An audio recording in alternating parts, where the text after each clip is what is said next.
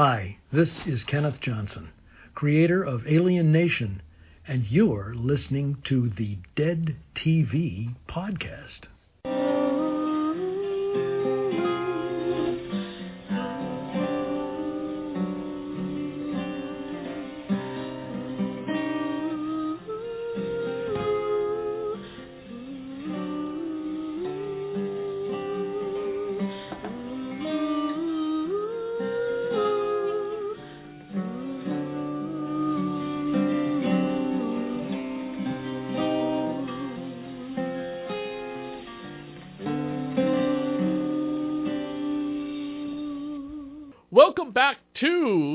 A new episode, in the first episode, I believe, of 2023 of the Dead TV podcast coverage of Alien Nation. I am Dr. Chris, And I'm Mr. Zeneca. and if you have been following us, we've been uh, a bit delayed on it, but we are now back in full force for 2023. Still stuck in 1989, which we can never escape from. Um, if you go over to the Dead TV podcast page, by the way, uh, for Friday the 13th this year, because we've covered it so long ago, I posted it, uh, our in, mm, interview up with Fred Mollin, who was the composer, Mollin, who was the composer of the Friday the 13th television series um, as well as uh, parts seven and eight, and Forever Knight. So he also did the movies and the Forever Knight show. Also reviews of the box set and the individual DVDs. But over on the Friday the Thirteenth Franchise.com website, which has been getting a lot of hits lately, because coming to Peacock is Crystal Lake Chronicles, a story set before the events of the films involving Pamela Voorhees, I believe. Um, a lot of people have been saying, wasn't there a Friday the 13th TV show back in the 80s? Yes. It had nothing Yes. to do with Jason. And we've covered it. Yes. And there was a press kit that came out uh, for that show, which is probably the greatest looking press kit I have ever seen. It came in a tombstone. When you lift the top of the tombstone off, I don't know if it was made of styrofoam or wood or whatever. I, there I is think it was styrofoam. folders upon folders of pictures and scripts and behind the scenes stuff and all of the cast photos and their stills and their and their uh, lobby cards. Unbelievable press kit for this show. Amazing. I have Love never seen that. something like that. If I ever obtain one, oh my god, that'd be awesome. How much do you think something like that goes on eBay for? I I have never seen one on eBay, so I think it's priceless until someone puts it up there. I, I'm gonna say that someone will throw up there for like five hundred to a thousand dollars. So anytime you're at your local flea market or yard sale and you see an old styrofoam tombstone, go over there and check it out. Might be the Friday the Thirteenth press kit because they definitely sent out a few dozen of these. Yeah, I wonder if any of them survived. Besides the one in the photos, yeah. Correct. Yeah, besides that one. Yeah, so, but uh, yeah, go and look up all of our coverage of Friday the Thirteenth, the series. Um, but in the meantime, we're uh, back in the '80s uh, again for Alien Nation, and in this episode is entitled "The First Cigar." The First Cigar. Alien Nation Season 1, Episode 6. Originally aired October 23rd, 1989. Francisco comes under scrutiny of the IRS and wrestles with the ethics of asking for a loan from an influential newcomer that he has helped. Yes, and this is setting up also, I think, a plot line that kind of reverberates through the show involving uh, this uh, influential newcomer, because it comes back to some stuff I think that comes around for another episode that we'll be covering. Yeah, the title of this episode, The First Cigar, is really implying that the first gift, like the first step over the line of ethics, just leads you to tumble into ethics violation after ethics violation. And so the first cigar is that first little bit of acceptance of something unethical. Right, and, And- this newcomer, um, uh, Betsy Ross. Betsy Ross is a um, overseer too. She is one of the people that was responsible for the Tenctonese um, slavery. Yes, she was. And we're running into a lot of these overseers, and they are nasty customers. Yes, and it comes uh, uh, even bigger later on in another episode. She uh, she unfortunately passed away in 2001, but she was a character actress, as far as I can tell, that was in a bunch of stuff like Malice, Critters 3, Diagnosis Murder, Over the Top. But I swear to God, it's really funny to think about.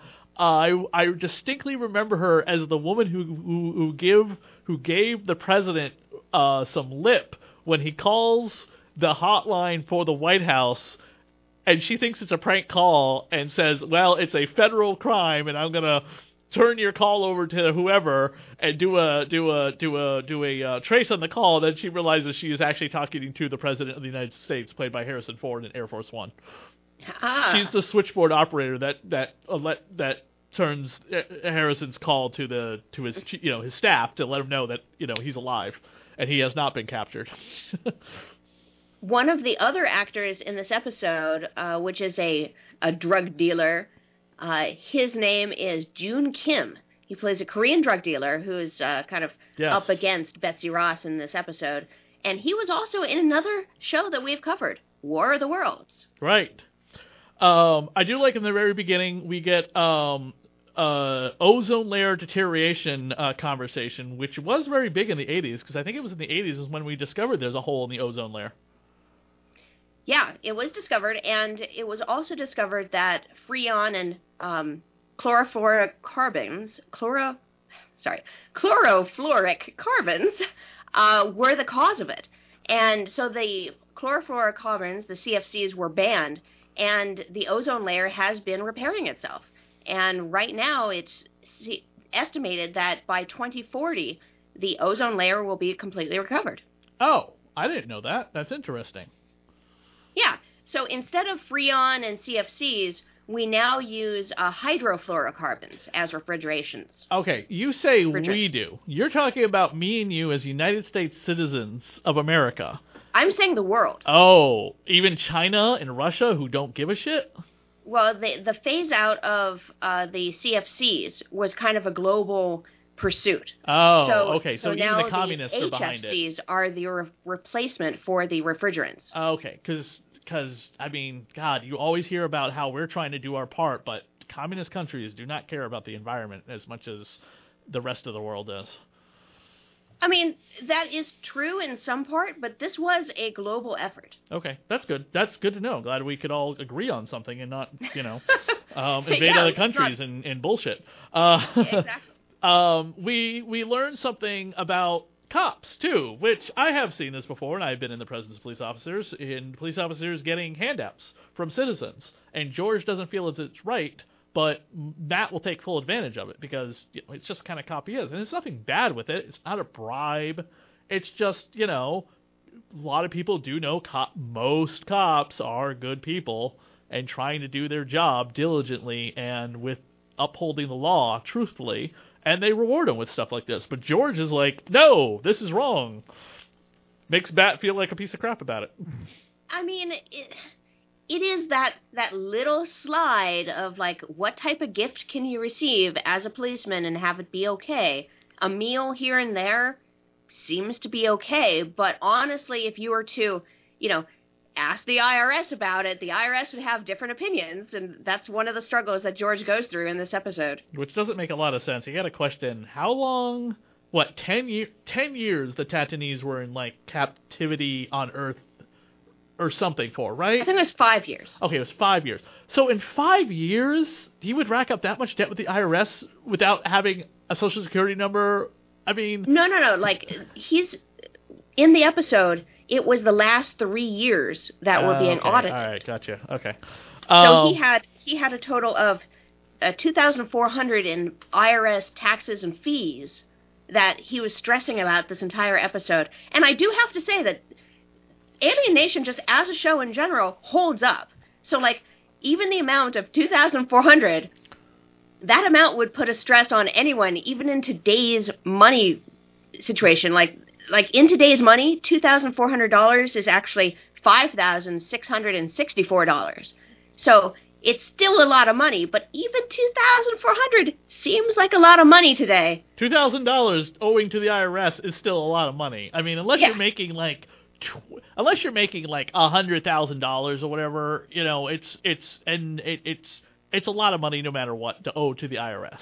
Unless you're Yeah. a millionaire, then it's then it then it's a lot of money.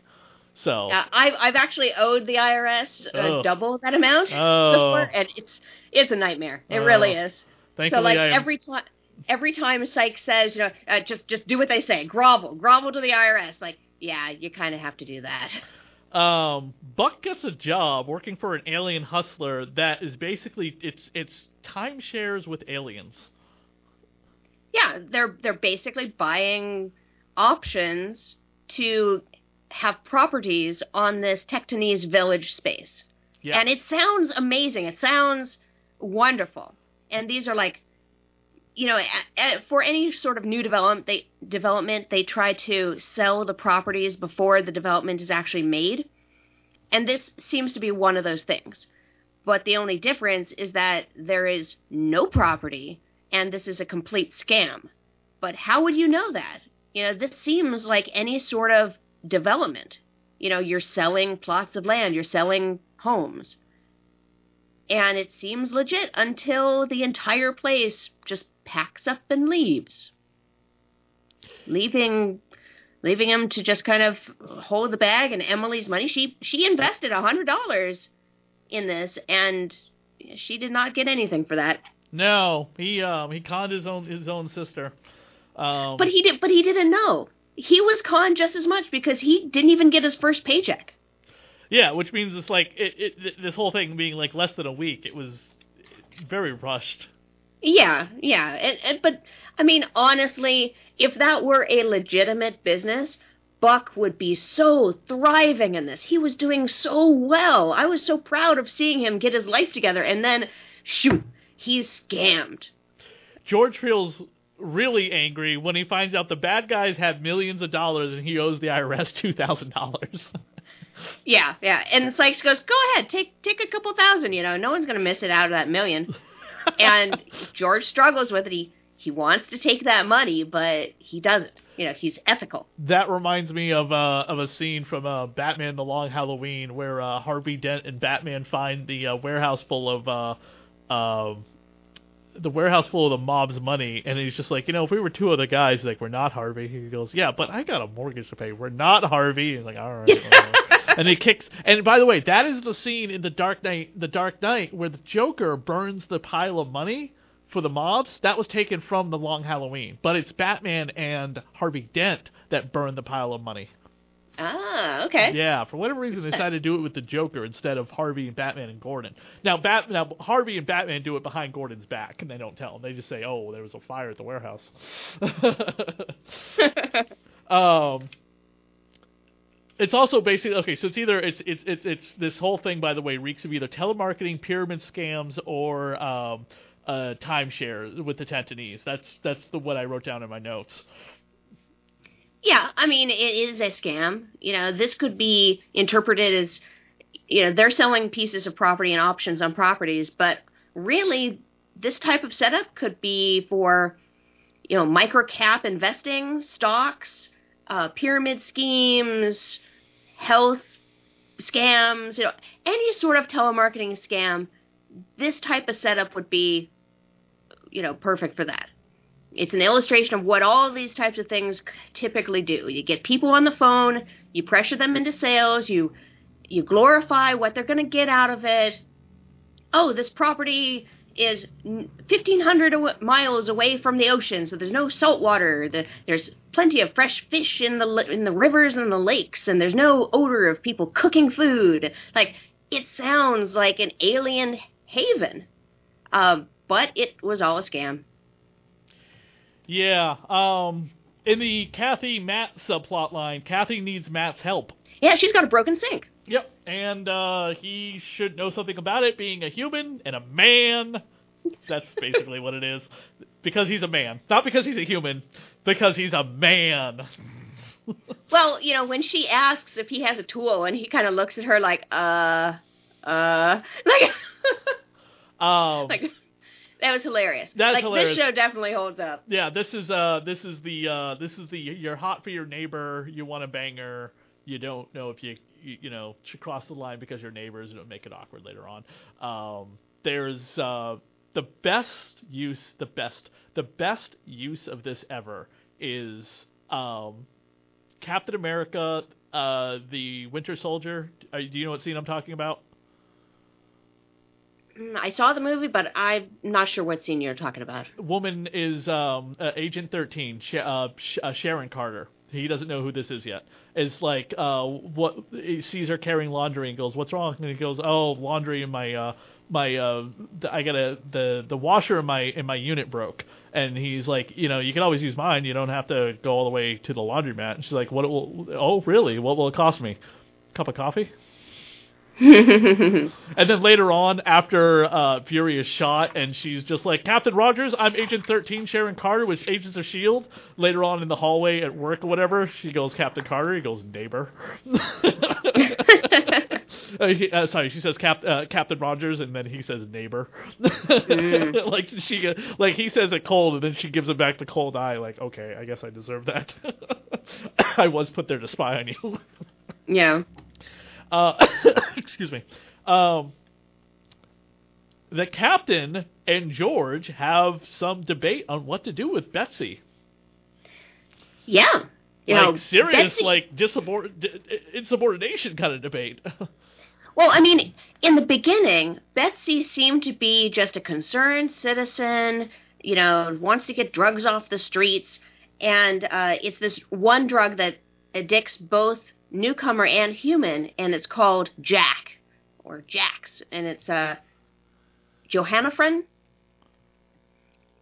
And then it turns out as they keep doing busts of these big named uh, drug operations, but yet the drugs continue to remain on the streets. So it's found out that Betsy Ross is actually kind of just doling out information on her competitors because she is the one that's the ringleader of bringing all this drugs into the newcomer communities. And so all the acts of kindness that she gave to George, the loaning of money, the gifts of the TV, you know, it's supposed to be a gift from the heart, and all it really is is just buying off George without him even knowing it. Right, because she is an overseer and she's all it's it's leading to some bad news later on. And uh, George, when he hears finds out that she's an overseer, his demeanor completely changes because these were the people that enslaved him. These were, you know, this is the these are the people that are responsible for why they're on Earth and not on on Tatooine. Yeah, these are torturers. Uh, they kill people, buy and sell them. Uh, cut off body parts, take their children away from them, split up families. Like everything that you have heard from American slavery is happening here. And so the amount of just anger that you see on George's face well, is let, real. Let's not even get. Let's not even. Let, yes, American slavery, uh, bad, very important. Juneteenth uh, holiday coming up uh, now, a federal holiday that you get off too. By the way, uh, let, let's also go for a more recent thing. the Japanese internment camps. Oh yeah. And what Trump did with the uh, separated the kids from the parents. What, what nationality was that? Was that from Mexico? Uh, I honestly think it was just anyone brown. Uh, okay, yeah. So that also reverberates with this show too. Not to get political, people, but uh, it's yeah. that, it's slavery it's, is very is a very huge topic within Alien Nation because it drives a lot of the plot lines. The overseers continually become the bad guys and the villains in these episodes. Right. And so we just can't completely stay away from the topic of slavery because it is so ingrained in the show. Right. Totally, totally. And then it does end on a happy note, despite all the overseer nonsense. Kathy and Matt exchange wine and milk. Yeah. Which yeah. is basically like he drinks wine and sour milk is what gets them drunk. Yeah. So, uh, and the IRS had made a mistake and George and Susan only owe $400, not $2,400. They are quite relieved by the end of the episode. That's all the notes I have for your, I have here for this episode. That's all the notes I have. Well, we'll take a quick break, play a spot from another podcast real quick, and then we'll come back on Halloween night in the middle of January for the Night of the Screams. Cheers Cast, the podcast where everybody knows your name. Slide up to the bar alongside Ryan Daly and a rotating cast of guest hosts as they celebrate the long running, award winning television series, one hilarious episode at a time. New episodes of Cheerscast drop every Thursday, part of the Fire and Water Podcast Network. What smells like shoe polish? Be quiet, we have a promo to do. I'm Jeff Ferry, and this is my hetero podcast mate Chris Durkach. We are the hosts of the Jay and Silent Bob Minute. We break down the Kevin Smith films featuring Jay and Silent Bob one minute at a time, starting with Clerks. I have a hockey game at 12. Chris, please. So, if you've ever worked a dead end job behind the counter, discussing Star Wars while slinging coffee, nudie mags, and cigarettes, Cancer merchant, cancer merchant. settle down. Or if you ever leaned outside a convenience store, secretly hated all your customers, or closed your place of business to attend a funeral, you should join us at Jay and Silent Bob Minute on duelinggenre.com as we discuss the milkmaids, berserkers, and the significance of the number 37. In a row? Come for the clerks and stay for the rest of the Jay and Silent Bob Minute fun. Right, Chris? I'm not even supposed to be here today. And we're back with the Night of the Screams, a Halloween episode of Alien Nation, which I knew they had one here on the Dead TV podcast. Night of the Screams, Season 1, Episode 7 of Alien Nation. Originally aired October 30th, 1989. As Halloween approaches, a series of newcomer murders seem to follow the pattern of a Tenctonese myth. We open up with a uh, alien used car salesman. Yeah, a used car, and he's really selling it too. Yeah. this this black couple is just about to buy the car, or at least thinking about buying the car, and then he opens the trunk and there's a dead body, Yep. a dead newcomer body. Um, Emily introduces Susan to carving up a pumpkin, which she finds to be horrific, but it's uh, I, I don't know. Did they talk to plants all of a sudden that I wasn't aware of, or fruit? Well, they do, the Tenctonese do have a reverence for the living vegetation. Oh, okay. So, like plants, you you would never send a bouquet of cut flowers to a Tenctonese person that's sick. You would send a potted plant Uh, because they feel that the the entire life energy of the plant or the creature helps aid the recovery of a person. So Susan doesn't quite know what to do about uh, this pumpkin because, of course, it is dead since it's off the vine. So she washes it because it they wash all their vegetables. But uh, Emily is like, "Well, we're not going to eat it. We're going to make a face on it." And and and Emily just is tickled pink about scraping out the the pumpkin guts and all this horror stuff around Halloween. And uh, she's wanting to go to a Halloween party, but she doesn't quite know how to bring it up to her parents yet. right. What is and and uh, I missed in my notes. What does she dress up as for Halloween? Well, she dressed up as an overseer, and that freaked out George so badly he was hurting her trying to to scrub off the overseer marker on her arm. And Susan had to remind him that she doesn't know. She has never really known the evil of the overseers. She she just wanted a scary costume, and she knew that George was scared of the overseers. Did you So, yeah. did you happen to notice what guest star is in this episode, but not quite a big star yet? However, he I think at the at around this time he would have done um, Wes Craven's uh, Shocker. Oh, really? Mitch Pileggi is in this episode from the X Files. Oh. He was Walter That's Skinner. true. But uh, 1989, uh, around the time that this episode would have aired, uh, Wes Craven's Shocker would have come out, where he played Horace Pinker, a um, a, uh, a man sent to the electrical chair but brought back to life. After being sent to the electrical chair, a serial killer uses electricity to come back from the dead and carry out his vengeance on the football player who turned him into the police. Ah, I didn't recognize him in the newcomer outfit. Hmm. You know, he's got all the makeup on as since he plays Jean-Paul Sartre in this episode. Correct, and he uh, was on. Uh, he's uh, he's been on. Uh, he's bon, he's Bonham Walker currently on Walker, which is uh, Jared Padalecki's television show. Uh, Nice. Among the, the dozen of other things he's always done, he'll probably always be known as Walter Skinner on the X Files. yeah. We also have a Tenctonese that's called Paul Revere, Yes. who's played by David Opatoshu, who died in 1996. Um, we also have an actor who was. Uh, I'm trying to find his name. Um, the chubby actor in the scene. Um, he's got like really a big full head of hair. He's in the morgue scene. He's kind of an ordinary, you know, you know, in, kind of a rude cop. Chubby. Oh, um, yes, he was an actor from The Thing.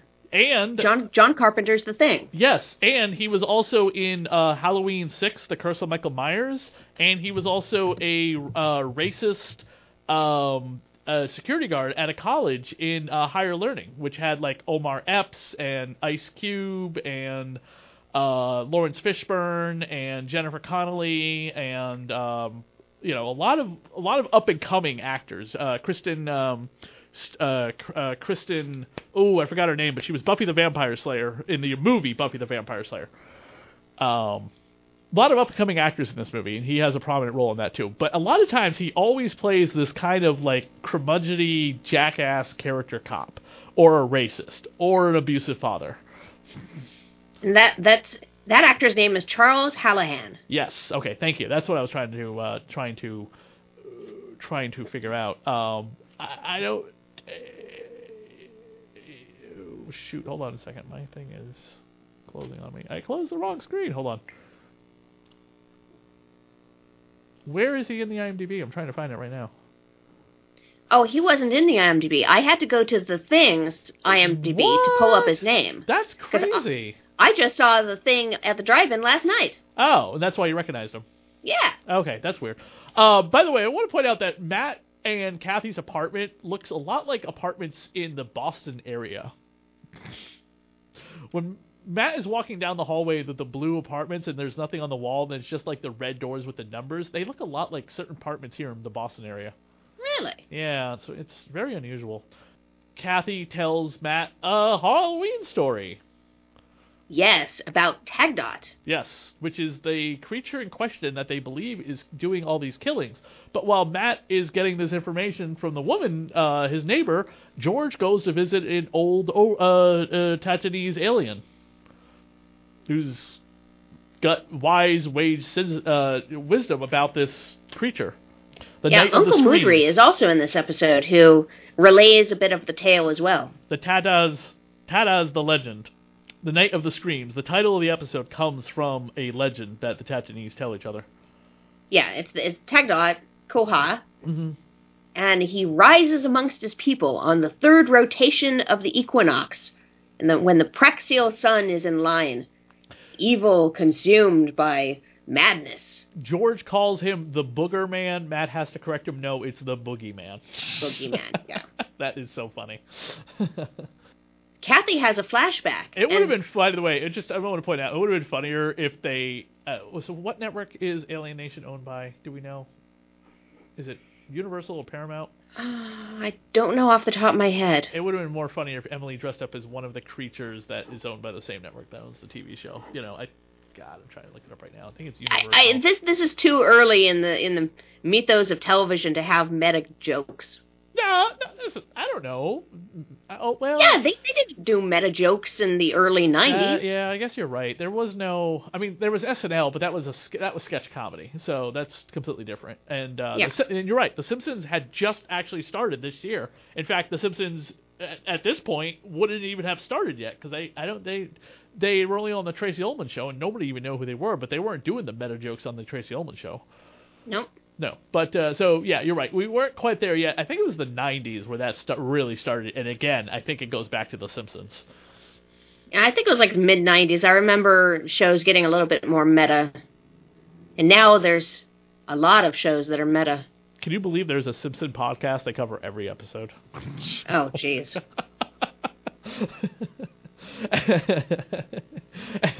So the flashback that Kathy has, where she wakes up screaming, and it kind of goes along with the whole Night of the Screams title, but Which Matt hears and busts in like a white knight in shining armor. yeah, because he thinks that she's being accosted, And and, not she's just because he's a screaming cop. bloody murder. But not just because he's a cop, because he wants to, you know, get with Kathy. You know, he cares for her. I'm sure. But one of the things that all these bodies have in common is that their hands have been cut off. And in Kathy's dream, she sees uh, someone bringing her a metal bowl, and in that metal bowl is a pair of severed hands. And it it's totally screws her over the entire episode. She's trying to overcome this intense fear that she has because she explains how on the ship they had this gas that was controlling them, But in order to overcome that, they would try to have a force of will to just get over the effects of the gas. And so the overseers, to combat that, they would scare them using their old legends and myths. And so, yeah, they showed her a bowl of severed hands and then probably said to her that uh, Tagdot is going to come for you. So the followers of Tagdot are still kind of around and they were on the ship. In this episode, it's not the followers of Tagdot. It is actually one person, and that is the character Paul Revere, this old man who has it out and is tracking down the overseers, just like someone tracking down Nazis that ran away to Argentina or Portugal. That's a TV series right now called The Hunters. It's on Prime. Exactly. It stars um, Al Pacino, I think, right? I have not seen it yet. Okay, yeah, it's, the second season just launched on Prime, but uh, yeah, that's about. Um, it takes place in the 70s or the 80s, which would fit for when to track down old Nazis, because at that Mhm. point the Nazis would be easier to track down because they're you know getting up in their age, whereas today they're pretty much dead. To do what they're basically they're doing on uh, here. Yeah, and, and he's tracked down over a dozen overseers, has their names and addresses because he was a library researcher, and he's just going down the line and killing them by basically drugging them just enough so that they're incapacitated but still alive and still conscious so that they know what they did was wrong and he slices off their hands and leads them to bleed to death. Gee, this also reminds me of a TV show that was on Showtime for what eight seasons and then came back for a revival about a Miami cop, Which which show is that? Dexter. Oh, This sounds exactly like Dexter. eh, maybe I don't know. you never. I watched- only saw the first season. Oh, okay. But so you get the gist of like the, the the rest of the premise of the show. I recommend, by the way, if you do want to get back to Dexter, don't watch past season five. It get it went right downhill since after there. A lot of fans will agree. But uh, watch through season five. It's it's season five's ending had a capper to the show that should have been the capper, but they went three more seasons and ruined it. But uh, yeah, give it another chance. Okay. But that's all. When the I, when I have, have my. Ah. you know my glorious free time, of which I have very little. you have plenty of free time. You just need to. have I do not. You- I'm starting up a nightclub. I'm doing parties. I have a munch. I do all sorts of things, and I do decor. Like I have so much on my plate that I, I'm have to say an apology to our listeners that I am not as you know present with this show and doing the editing and all of that anymore. Simply because I have just so much going on in the Philadelphia area. It's going to be amazing in 2023. You just need time management. That's all. and lots and lots of assistance. That's what I need. I That's need lots need. You of assistance. All right, I'll move. I'll I'll work cheap. I'll move up to Philadelphia and you know take a year off from my corporate job. Oh, I mean, you know, if you're going to work at my nightclub, you know, Wednesday through Saturday we're going to be open. It'll be a permanent dungeon space in the Philadelphia area called SNS Dungeon, and you can look at it online. Uh, SNS, that's Sam Nancy Sam Dungeon.com. And yeah, I'm going to be doing a lot of parties. That's Lots of- fantastic. I so I don't have a lot of free time. Well, that's all the notes I have for for this Halloween themed episode. the only other note that I have is uh, Emily got really, really good at bobbing for apples. Yes, she was practicing that uh, when when George walks in and is like, "What what what what is my daughter doing?" yeah. like he's Yeah, very she- casual, nonchalant about it. Like, I I don't get what, what just- is this hu- what is this human apples. thing? Yeah, and and then uh, at the very end of the episode, really nice, you know, closure to the episode. A newcomer child approaches the door, rings the doorbell, and when George opens it, she has her costume, which is basically a large dummy of Tagdot, you know, and then she opens the the cloak, and it's just her, and she's like trick or treat. And George is scared and then tickled that it's just a costume and just showers her with candy. And that showers her with candy, and that's the end of the episode, and it's delightful. You know, Paul Revere never got his comeuppance though because he ended up killing himself, and he didn't get arrested for killing all those overseers. There's a bit of conflict that George had with arresting them or not arresting him, allowing him to kill the overseers or not, and uh, you know, that decision kind of gets taken out of his hands when Paul Revere kills himself. Gotcha.